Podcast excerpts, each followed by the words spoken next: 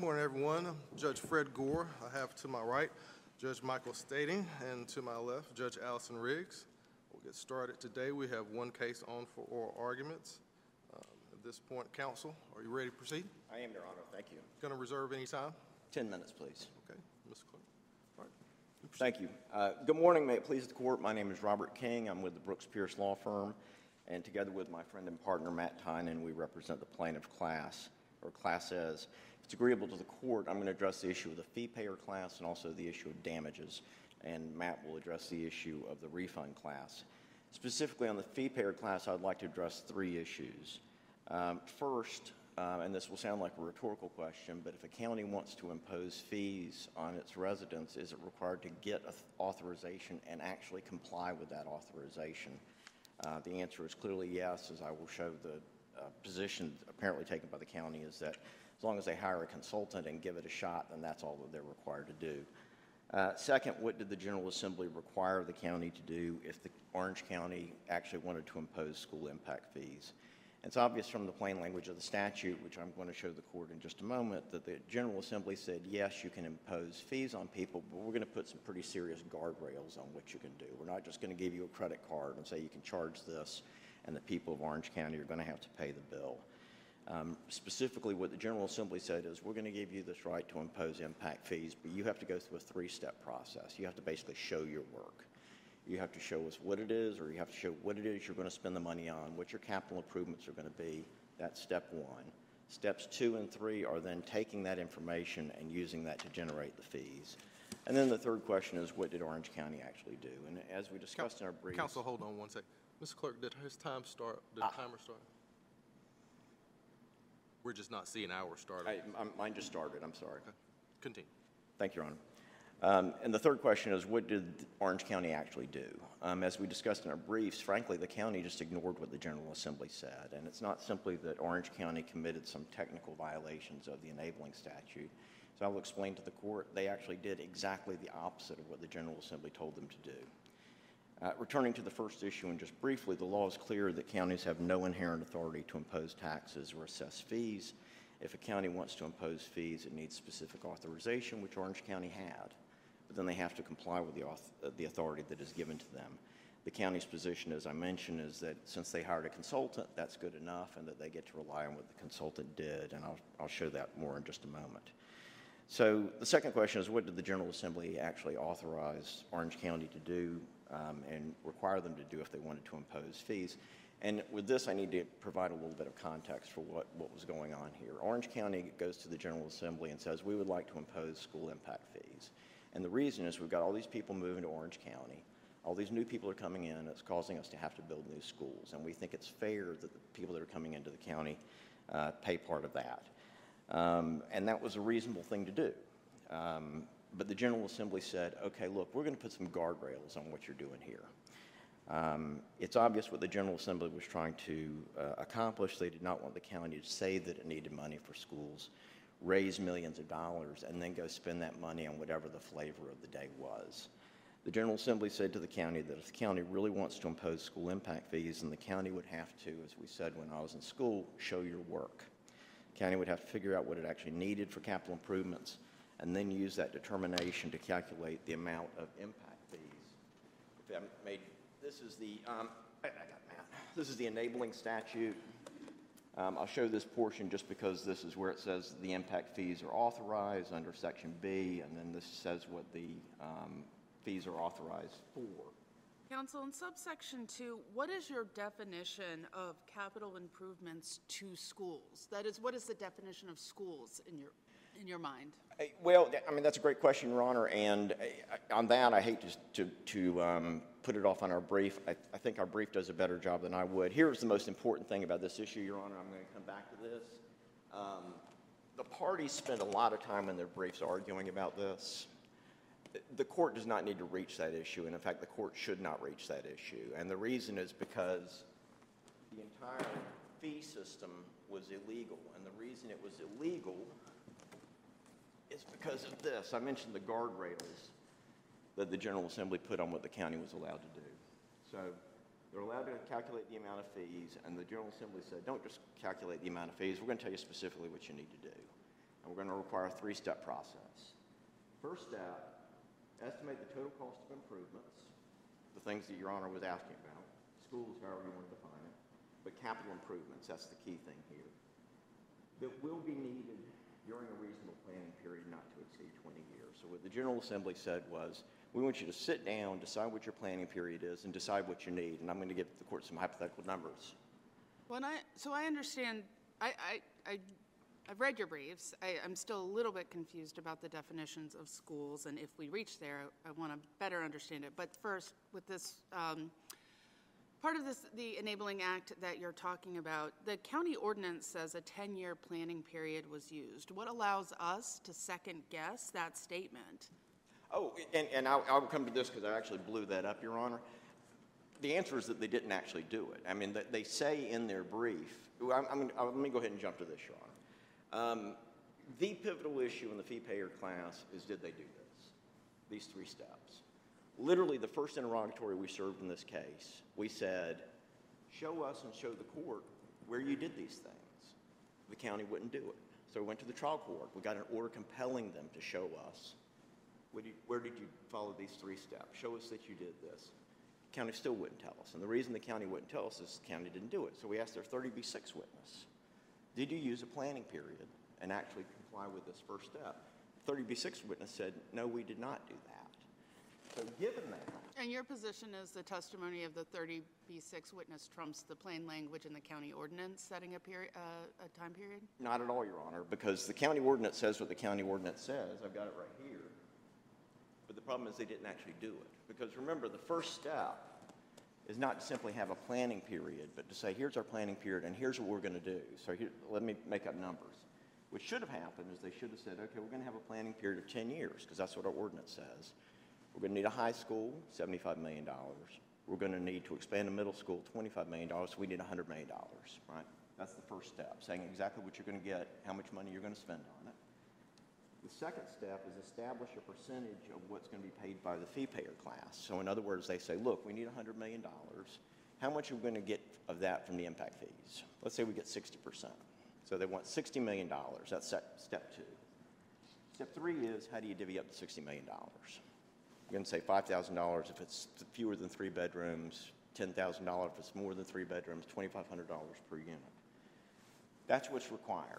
Now, given the fact that this is as clear as it can be, and I think the county agrees that they actually have to do what the General Assembly says, given the fact that a judge ordered them to tell us how they complied with the statute, and they said that they didn't, um, we were um, astonished to read this in the brief from the county, um, where the county represented to this court that they had done this. Now, that came as a surprise to us, since they kept saying that they hadn't done it. And your position is in the Tischler Bice study, which to me broke down things by cost and, and did that. Your, your position is that Tischler Bice study wasn't sufficient. Oh, it, it, it wasn't even the right approach, and let me tell you why, Your Honor. The, the three steps are very straightforward. What Tischler Bice did was a completely different calculation. They did what's called the incremental expansion calculation. Doesn't have anything to do with what you're actually going to build. The inc- incremental expansion, and this is what Tischler Bice did, is where you say, how much does it cost us to educate a kid today? Divide that by the number of kids. That's how much a kid costs us today. And then you say, we're going to get, somebody builds a new house, how many new kids does that add? Let's say that adds two kids. You take your per capita number, you multiply it by the two kids that are in the household, and that's the fee. That's the incremental expansion method. That's what the county used. That's not this.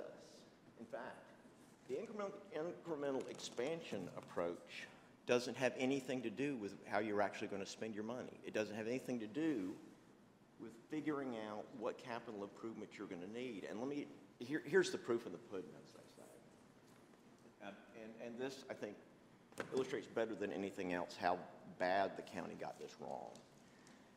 As the court may know, Orange County has two school districts, two boards of education. They have the Chapel Hill Carrboro Schools, and they have the Orange County School System. Now, the county, Orange County never sat down and did the step one, right, during the relevant time period.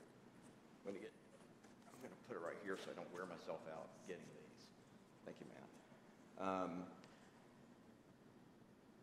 They've got two different school districts.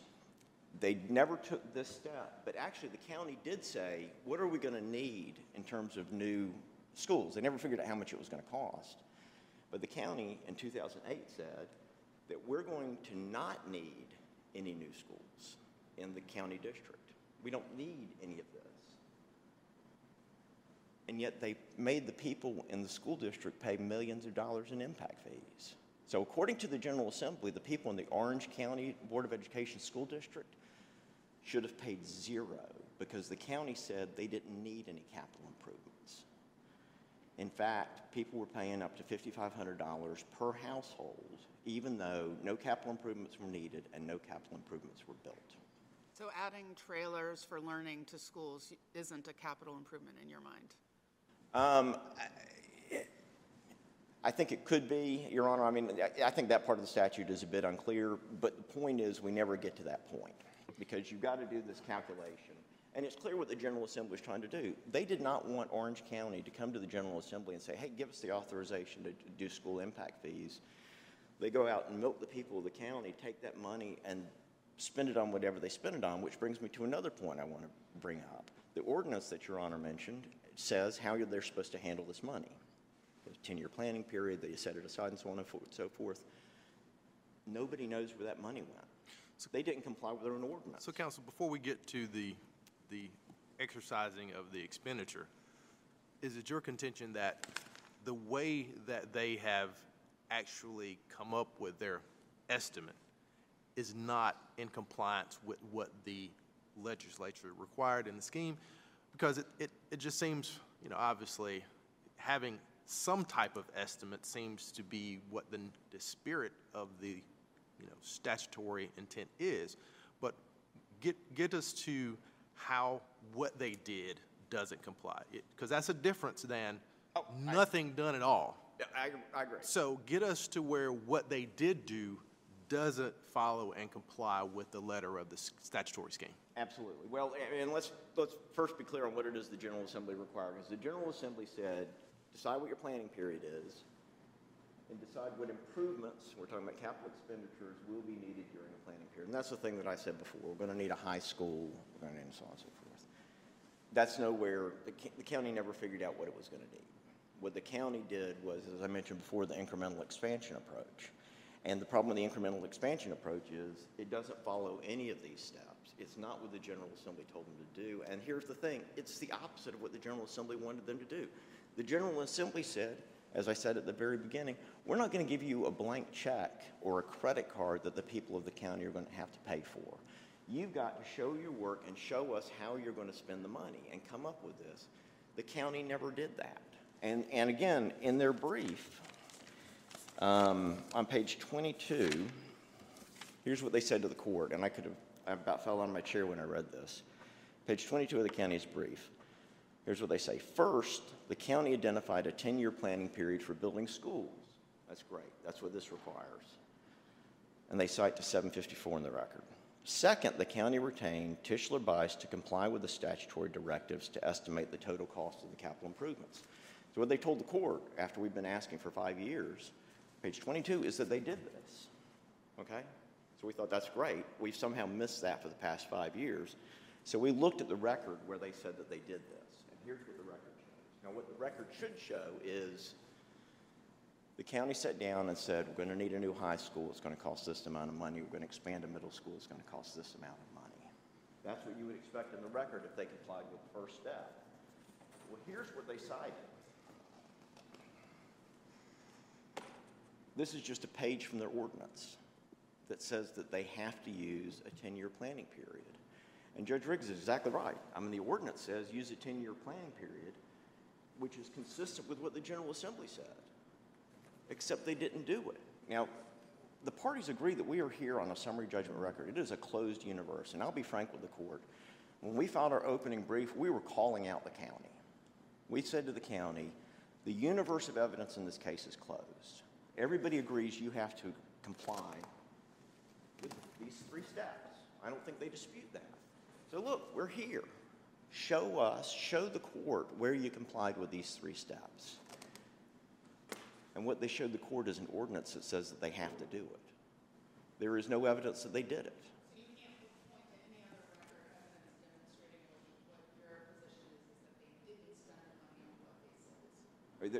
Well, what I would say, Your Honor, is, well, the, record is replete with how they calculated the, the, the incremental expansion uh, methodology that they use. There is no evidence in the record that the county did any of the three steps that were required by the General Assembly. It just does not exist. And they also cited, when they, when they were representing to the court that they had complied with step number one, the only other thing they cited were three pages from an affidavit that the county provided. And all these say is, for example, the county relied on Tischler Bice to use its expertise to ensure that the updated impact fee studies comply with statutory requirements. Their evidence that they complied with statute is that they hired a consultant to comply with the statute. There is nothing in the record that indicates that they ever took any of the steps that were required. And, and part of the point I'm trying to make, Your Honor, is this is not some technical violation. This is not a situation in which they got the right numbers. They just did it the wrong way. As I mentioned with the Orange County School District, according to the General Assembly, those people should not have had to pay anything because if they sat down and figured out what they were going to need in the future, the answer is that they don't need anything. They hired Tischler Bice to help them comply with the statute, right? That was their intended Correct, Your Honor. and use of Tischler Bice. So is it your position that um, you never, the county can never obtain or use outside expert analysis to, or to help Fisher Advice and then the county have better written statutory requirements? Well, let me, the first question, Your Honor, is they're welcome to hire any consultant they want. And if the consultant had done what the General Assembly said, we would have no legal complaints.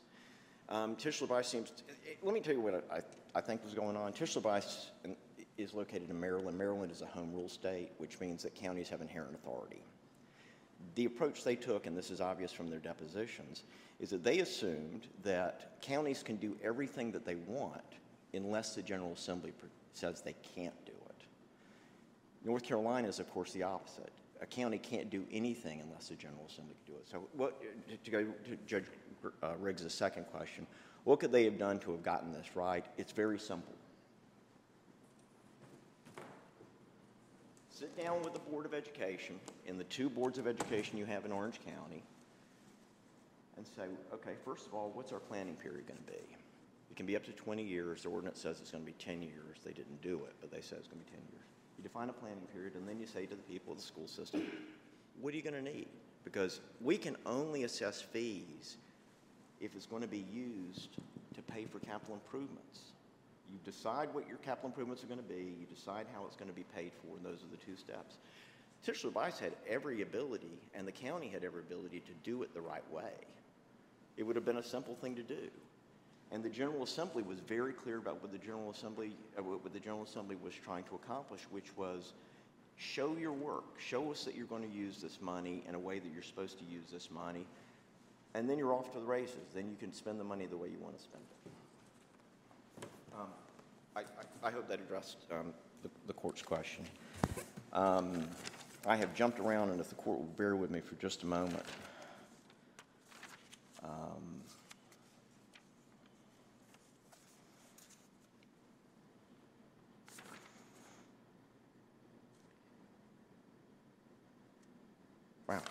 I've almost covered everything that I wanted to cover with the court. Here, here's the bottom line, um, uh, members of the court. The General Assembly could not have been clearer about what they were trying to do. They said to the county, we are fine with you having impact fees, but this is not your opportunity to run wild and to spend the money you want to spend. All the General Assembly said, all they had to do was follow those three steps. If they had followed those three steps, we would not be here. But they decided not to follow those steps. They decided to hire Tischler Bice and have, and Tischler Bice um, use the incremental expansion method. And if you look at the record, apparently Orange County just signed off on it. Nobody at Orange County ever sat down and said, well, wait a minute. Tischler Bice, did you actually follow the steps the General Assembly mandated? Um, they skipped right past that. They used a different methodology. They did the opposite of what the General Assembly told them to do. They brought in a bunch of money that they didn't need. They didn't spend it on the schools, and they spent it on whatever the flavor of the day was at that time. And the county can't tell anybody where the money went. The only clear answer we got from the county in their 30B6 deposition was that money's gone. We're not sure where the money went. Um. So um, i- i- there were questions again about the costs that are included and what is meant by schools and so on and so forth. On that, I would respectfully refer the court to our brief. But again, the court does not need to reach that because if the general, if, if the county did not follow these three steps, then it's all illegal. Um, That they assess fees without having any authority to do so. Um, Last thing I would mention is on the damages uh, question. First of all, there's no such thing as a partially illegal fee. In this situation, it's all illegal because it was assessed through a methodology that was not only not authorized by the General Assembly, but was the opposite of what the General Assembly told them to do. When we were at the trial court level on summary judgment, we submitted evidence to the court of what our damages were. And now it's just math. The money comes back, you pay, apply interest. We submitted the evidence, we submitted a disk that had all of the underlying data on it. And the response of the county was silence. County didn't object, county didn't rebut, the county didn't submit their own calculation. Now that we're on appeal, the county's position is, well, um, we object to you using that information. Well, they had their chance to object, to rebut, to put in their own calculation. They decided not to do so. Um, everybody agrees that we are here in a closed universe and that this is an up or down decision by the court. The evidence of, the evidence of damages is um, undisputed. Thank you. I'll turn things over to Mr. Tynan. Uh, Good morning, Your Honors. My name is Matt Tynan, and as Mr. King said, um, I'm here to argue on behalf of the plaintiffs and the refund class on the refund class claims. Um, The refund class consists of persons who paid approximately 1,400 fees to the county from 2009 to 2016 and are now owed a total of approximately $2.3 million uh, pursuant to the county's own ordinance. And I'll note um, at the outset here that the amount of damages has never been challenged by the defendants, either at the trial court or in their briefing to this court, and we think those amounts are undisputed. They haven't said a word about them. Um, The refund class claim boils down to which of two provisions in the county's ordinance applies. In 2016, Section 35, 30-35E2 E of the county's ordinance was amended. The first sentence provided that no refunds would be paid if the fees were reduced, quote, due to an updated school impact fee study. And the second sentence required the county to return the difference between the old higher fees and the new lower fees if the fees were reduced, quote, due to reasons other than an updated school impact fee study. And the undisputed facts showed that the schedule of fees was reduced effective January 1st, 2017, including fees that were less than those charged under the 2008 ordinance, and that the reduction in fees was a result of the legislative discretion of the Board of County Commissioners, the county's desire to maintain revenue neutrality between the old fees and the new fees, the board's balancing of competing interests and judgment about what felt fair, and the board's desire to keep its head down on the advice of the county attorney. All of these facts have been admitted by the county in its discovery responses, depositions, and in the public record, and they are not in dispute. That is, the reduction in fees were indisputably caused by factors extrinsic to the Tischler Bice studies, and those were the cause of the fee reductions. Counsel, the 2016 ordinance, the preparatory whereas clauses repeatedly refer to the 2016 Tischler Bice Amendment several times, and nothing else in connection with the rate change. So isn't that effectively a legislative announcement that they were the sole or primary ca- cause, the but-for cause? Um, no, I don't think that's right. Uh, First of all, I don't think a but-for cause is enough. I think it, um, the way I've thought about it is like this. If you go to a restaurant and somebody hands you a menu of options, and you pick something off of it, and somebody asks you, what's the reason you picked that item? Your answer isn't the menu. Your answer is the reasons that you actually did what you, you chose what you chose. Tischler Bice presented a menu of options. In fact, you can see in the record of page 806, the county considered options from zero all the way up to the maximum fees calculated by Tischler Bice, including leaving the fees exactly where they were. And for whatever reason, the reasons we've already established, they decided to lower the fees. And that was a choice that had nothing to do with the Tischler Bice report. It was just a decision based on the policy factors. And, and the, the use of the Tischler Bice report is not a cause. If you look at a menu, the menu doesn't make you choose something. You choose something, and the you are the cause of your choice, and the factors extrinsic to the menu, not the menu itself. Um,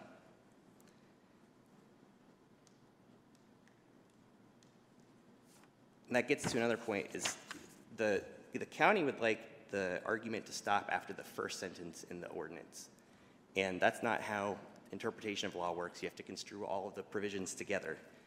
the second sentence of the ordinance provides that refunds shall be made if the, there were reasons other than an updated school impact fee study. And we think that if there's some sort of conflict between the first and second sentences, that it has to be resolved in favor of providing the refunds. Uh, we've cited the case law.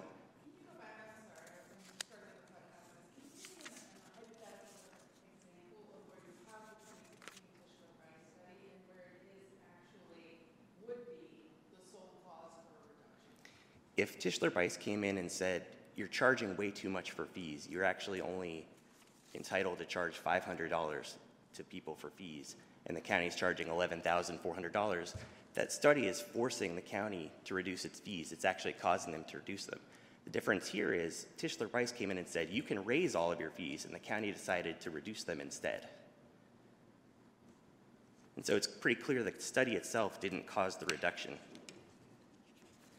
So if the study had said anything about going lower, not even you have to, but it would be justifiable, and you're looking at, um, making sure that people are paying fair share for school development, as long as it's saying push downward, then that satisfies your sole, your sole cause.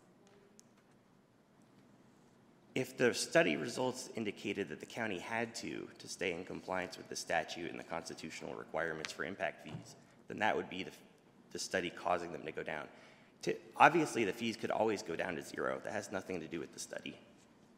And the, the county also acknowledged that they were considering leaving those fees exactly where they were based on the old studies. So they, they didn't, they could have completely disregarded the Tischler Bice studies. They decided to go down for their own reasons outside the studies. Um, I see that I'm past my time. I, unless the um, court has additional questions, we're going to reserve the rest of our time for rebuttal. Thanks.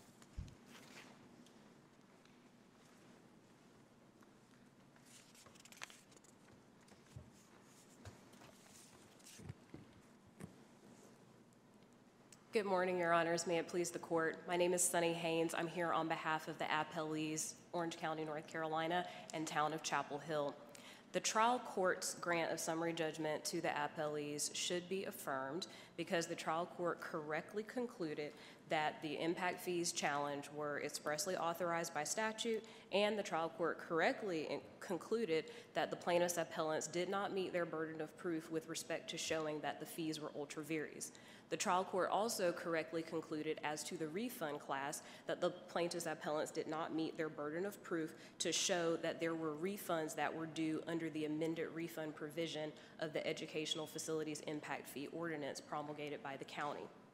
The county's primary argument in the trial court was always that the fees themselves are legal, that they were lawfully charged pursuant to the county's enabling legislation, and that no refunds were due to uh, the court's questions about the, uh, the authorization that was granted, this court has recognized before that Orange County was one of the limited number of local governments in the state that was expressly granted authority to charge impact fees. And most recently, the court recognized that in the Kidd Construction Group versus Greenville Utilities Commission from 2020. Counsel, Yes, Your Honor. the question I asked uh, counsel earlier as it pertains to the amount of compliance with what you did do. Yes, sir. you know, Obviously, that's different than not doing anything at all. So get the court to where what was done with the study um, gets you in compliance with the statutory requirements. Yes, Your Honor. What the court did was it identified a 10-year planning period. That is cited multiple places in the record, but it is true that one of those record cites is at page 754. It's also contained in the Tischler-Bice reports themselves because in looking at the projections that Tischler-Bice did, they did use a 10-year planning period. And what's important about that, Your Honor, is that under the enabling legislation, a violation of the legislation would mean that the county used a planning period that exceeded 20 years. The plaintiff's appellants in the court below presented no evidence that the planning period actually exceeded 20 years. So whether it was five or whether it was 10 or whether it was 15, in order to violate the statute, it would have had to exceed 20, and they had no record evidence of that. And there was no reason to second guess the county or its consultant when it identified a 10-year planning period, because there's no record evidence to the contrary. Second, Your Honor, the county retained Tischler Bice to comply with its statutory directive to estimate the total cost of capital improvements. And you'll see that in the Tischler Bice reports as a cost per student.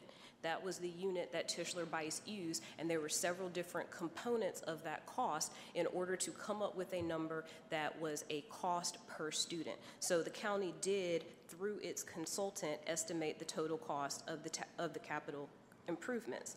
It also complied with its statutory directive to periodically review and update the estimates to establish a percentage of those total costs that should be fairly borne by the developer paying the fee, and also establish a former formula that is that objectively and fairly apportion the total cost. That was the entire point of hiring Tischler To do that, and apparently now the plaintiffs' appellants would have this court second guess the county's judgment in using an, an expert and na- nationally recognized consultant in order to comply with the directives under the enabling legislation. Specifically, Your Honor, all of the steps that were in the enabling legislation that were required were accomplished through the 2007 and the 2016 updated studies. They determined the maximum fee that was allowable, and it also established an escalating scale to account for projected development growth in the community. That's why, even though the plaintiffs' appellants did not dispute that the maximum supportable impact fee was incorrectly calculated. They essentially conceded that the county could charge up to 100% of that number, and the county never even approached actually charging 100%. The county never got beyond 60% of the maximum supportable impact fee at any time during which impact fees were collected. So the, the issue below, Your Honor, was that the appellants did not prove that the impact fees paid included proper costs. And I would respectfully disagree with the fact that this court does not have to reach the issue of how schools is defined, because part of the cornerstone of, of the appellant's argument below was that schools only includes new school buildings. So what is the, um, what is the county's, per the enabling statute, what is the county's definition of what include, what schools includes when we're talking about capital improvements to schools? Well, we go specifically to the language of the enabling legislation, Your Honor, which authorizes the county to charge the cost of constructing certain capital improvements. Capital improvements in the legislation include schools, and the county's position is that there are more costs to constructing schools than just a new school building. The whole point of an impact fee is to defray costs that are caused by new development. And so one of the fundamental issues in this case is that the population of school-age children in the county that increases with new development does not solely ne- necessitate new school buildings, it also necessitates the expansion of existing schools. So even though the county did not project that it needed a brand-new middle school or a brand-new high school, there were expansion projects that were aimed at increasing the level of service and the capacity of existing schools. So, uh, assuming I'm with you on that, what is your, your best argument that the costs for buses and the Tischler Bice expert report are allowable ca- capital improvements? Because per a traditional definition of capital improvements? I'm, I'm struggling to see where those fit in. Yes, Your Honor. Our argument below and here is that the cost of constructing public schools includes all of the things that it takes to actually run a public school. There's a right to free education in North Carolina, and so in addition to the school building, that also includes the portable classrooms. That also includes a guarantee of transportation to the school children, so that's why bus and vehicle costs are included in that. And as far as the consultant fee itself, our, our argument below is that that can be part of the design cost because the county would not know what to charge unless it was either paying for its own staff time to figure that out or it retained its consultant in order to determine that. So then, is there any cost that would not be allowable under this assumption that the county has a duty to provide a, a free, basic, ed, free and decent, decent, gonna get the words wrong, basic education? But, so what is not an allowable cost for capital improvements then? Because the way I would follow it is there is none. Well, if there's something that's completely unrelated to the school itself, certainly that wouldn't be included. But our argument was that of all of the things that were listed in the Tischler Bice reports, such as the land cost, the bus cost, the portable classroom cost, that those are all things that should be included as a cost of constructing certain capital improvements. Right, but a, a bus isn't typically a capital improvement. So understanding where this line is of what is a capital improvement and what isn't, if, assuming we get past the three-step um, process the enabling legislation, I, I do need to better understand um, where that line is. I, I hear you that buses and the expert study are allowable, but what isn't then?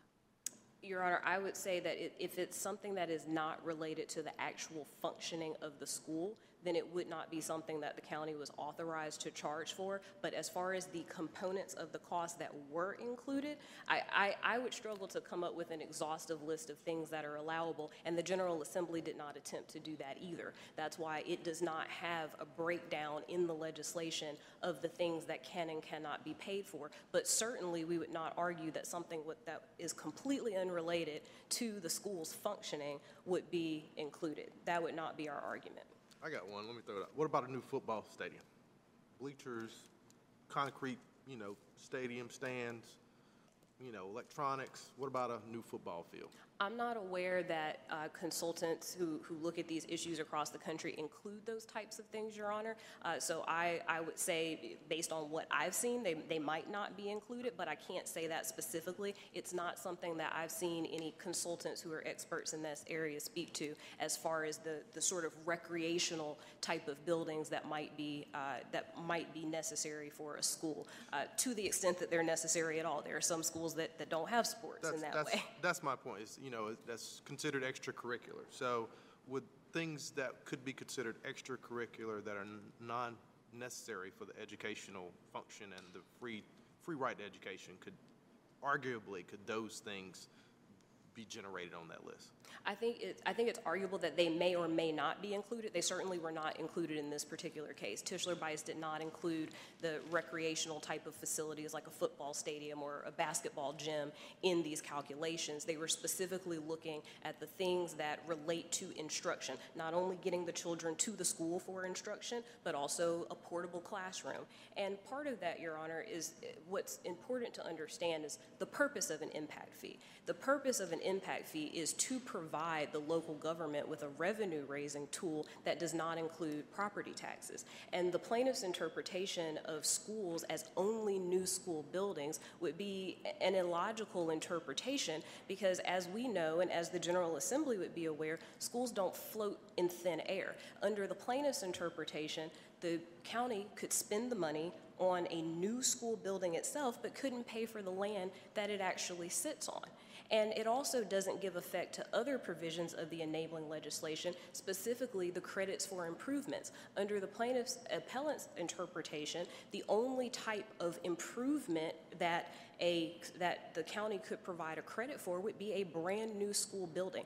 That would not include the dedication of land that it could provide a credit for, or any other type of improvement that, that a developer or another individual might actually construct and dedicate to the school, and that the school, uh, excuse me, and that the county could provide a credit for. So it's not an interpretation that actually makes logical sense. And it also, we would argue that the General Assembly in its legislative intent, did not intend to hamstring the county in being able to pay on the one hand for a school building with impact fee funds, but on the other hand, it can't use those same funds to pay for the land that the building sits on, and it can't use those same funds to pay for the transportation facilities to actually get the children to the schools. So our, it's an interpretation that does not seem to square with what the General Assembly actually intended. What was intended was to provide the local government with a revenue-raising tool that's been necessitated by the new growth in the county and in the school district without actually having to raise the property taxes in the county. And so, Your Honor, back to the point about the impact fees, uh, below the appellants did not prove that the impact fees actually included improper costs. They offered no evidence whatsoever that the maximum supportable impact fee was somehow improperly uh, calculated, and they also offered no support for their apparent position that there are components that cannot be separated out from the allowable portions of the ordinance. They would say on the one hand that if there's a new school building, that's allowable, that under their interpretation, but if the land or the buses and the vehicles can't be included, their, their position is it's all or nothing. If there's any component, whether it was authorized or not, if there's any component that, that was not specifically laid out in the statute, then it's not allowable. And it's an interpretation that is not only illogical for the reasons I've stated, but it finds no support in the actual legislation or anywhere else in our North Carolina case law. So even if, yes, Your Honor. Sorry, counsel. So I think I follow then that you read the refund statute, which only addresses illegally imposed fees, um, to not speak to a situation where there are fees legally imposed and illegally imposed. Is that right? Yes, Your Honor. And I, I do want to speak to the refund class claims. Uh, all of the arguments aimed at the legislation principally deal with the fee payer class and the claims that were brought by the class under uh, that fee payer class. As to the refund class claims, the appellants did not produce any evidence to rebut the county's undisputed reason for changing the fee schedules. What happened was that in 2014, the county again retained Tischler Bice to do a student generation study. That was the result of having new information that allowed the county to determine bedroom counts in particular dwellings in the county and to then determine that there were a, a, certain number of students being generated by more types of dwellings than the county had data for in the past study in 2007. So, using that information, the county would not have been looking at changing the fee schedules were it not for that updated information. And Tischler Bice determined that there were certain categories of homes where more students were being generated. And it, one of the things that I'd like to point out is that the fees were not just reduced there were other fees that were actually increased because based on those updated school impact fee studies, it was shown that more students were being generated by those types of housing. So therefore, those fees were actually increased. Everything was meant to be in proportion. This is about apportioning the cost to where it should be fairly and objectively apportioned, and the county did that by looking at the fact that if there's a certain type of dwelling that generates more students, that should be a higher fee. If there's something like age-restricted housing, where we don't expect for many school-age children to be coming out of that type of housing, then that would be a fee that went down.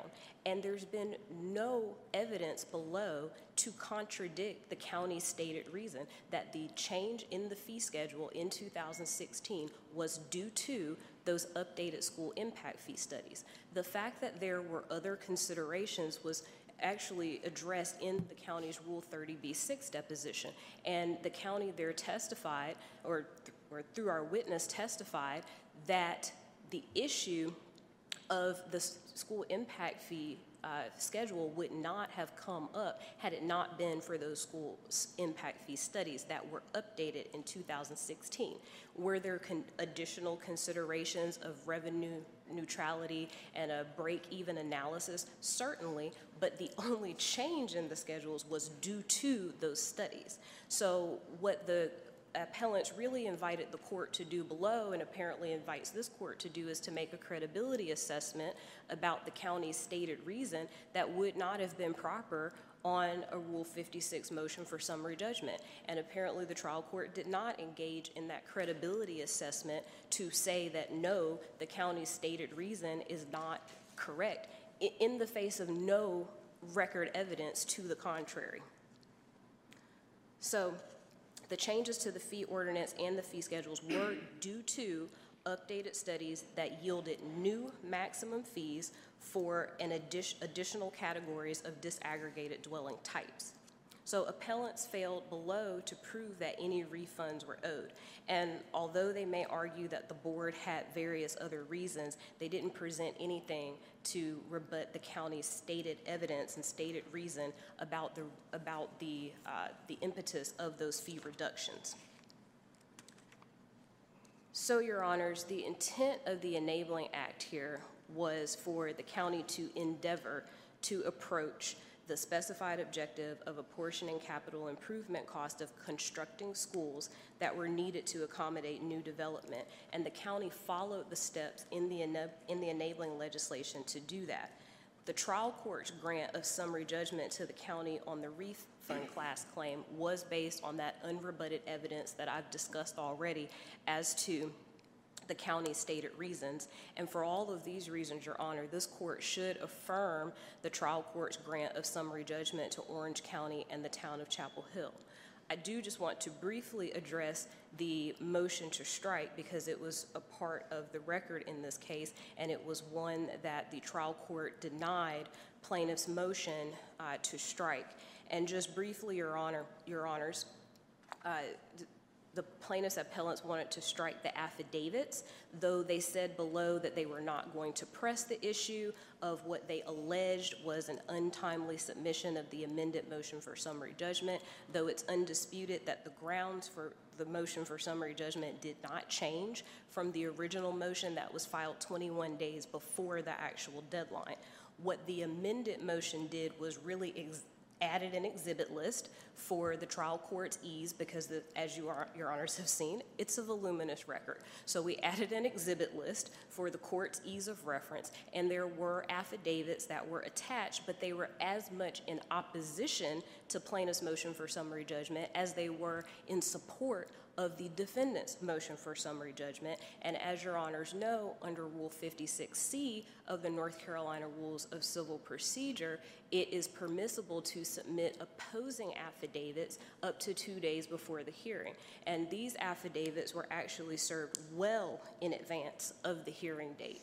Um, the at the hearing, the plaintiffs actually advanced the argument that the affidavit evidence didn't matter and that they weren't pressing the issue of the motion to strike. So, for all of those reasons as well, we would argue that this court should affirm the denial of the plaintiff's appellant's motion to strike below. If there are no further questions, Your Honor, I will wrap up, but I'm happy to answer any remaining questions. Counsel, I have just one more and probably should have interjected earlier, but um, as you mentioned, it's a voluminous record. Is there any evidence in that record to show exactly what the county spent the impact fees on? So for example, did the county spend, actually spend money on the buses? Or did they spend, did they pay the bills to Tischler Bice? Because they never charged but, but 60% at the highest of the maximum impact fees. So I'm just, I looked, but I just want to ask you, is, is that evidence anywhere in this record?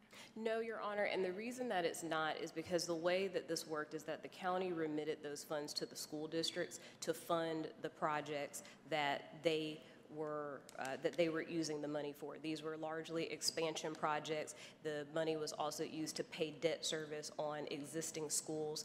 And so that information from, from my, from the record, the plaintiff's appellants never requested that information directly from the school district, and that would have been information that uh, several of those documents that would talk about these specific projects, what our 30B6 deposition uh, testimony revealed is that the chief financial officer for the county did not have all of these specific capital projects. So those were, it, that was information that should have been subpoenaed from the school districts themselves because they were in the best position to know exactly how they use that money to fund specific projects. That request was never made. So that is not in this record, Your Honor, though it is true that all of the impact fee ordinance, all of the impact fee money collected has been spent and has been spent for quite a while now.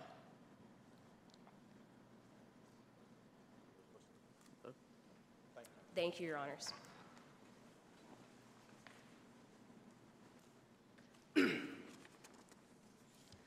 Um, Thank you, Your Honor. Just to pick up on that last point, in the record at pages 1,044 to 49, there's the 30B6 deposition of the county CFO where he admitted that the county doesn't know where the money went. They could possibly track it, he's not sure. Um, Even though the county's ordinance required the county to track where the, what the money was spent on, they never did it. And they weren't able to tell us despite being compelled to answer the interrogatories about where the money was spent. They never could figure it out. Um, I guess they gave the money away to the schools without figuring out what it was being spent on. Um, The county argues that since there was a statute that the fees were expressly authorized, that's obviously not how laws work. You don't just say there's a law, so I can do whatever I want. You have to look at the words in the statute to find out what has been authorized.